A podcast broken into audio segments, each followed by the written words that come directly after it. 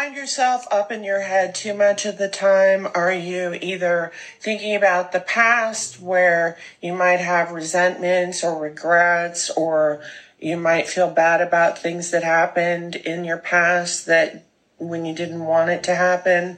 Or you could be thinking about the future, which is oftentimes where people are if they're having anxiety or if they're worrying about things they're out in the future they're having catastrophic thoughts and we don't want to do that either. We want to be right here right now and then we have a chance to respond instead of react. We can decide how we want to respond and we're not just being triggered and being reactive, okay?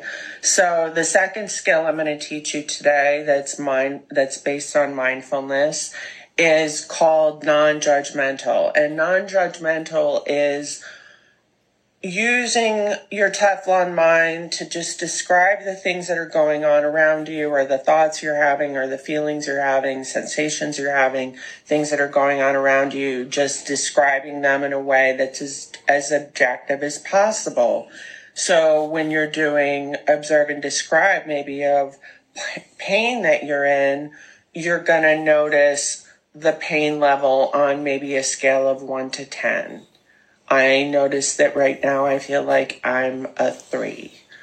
And then you notice your thoughts about the pain. I notice that I'm feeling some frustration because I can't get the pain down to a one. So you could be having thoughts like that if you're experiencing pain.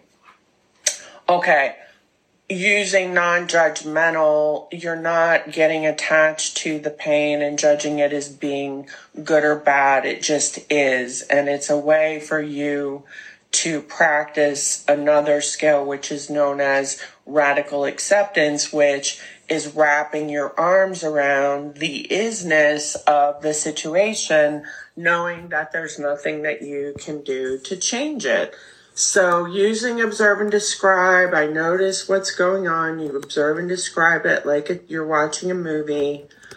Use non-judgmental, meaning that you don't want to use terms that are going to be inflammatory and maybe get you triggered more. Like this pain is excruciating. That would be more triggering than I notice my scale, uh, my pain is uh, a seven right? You can talk about it in more objective ways will help you practice using a Teflon mind, not getting attached to it.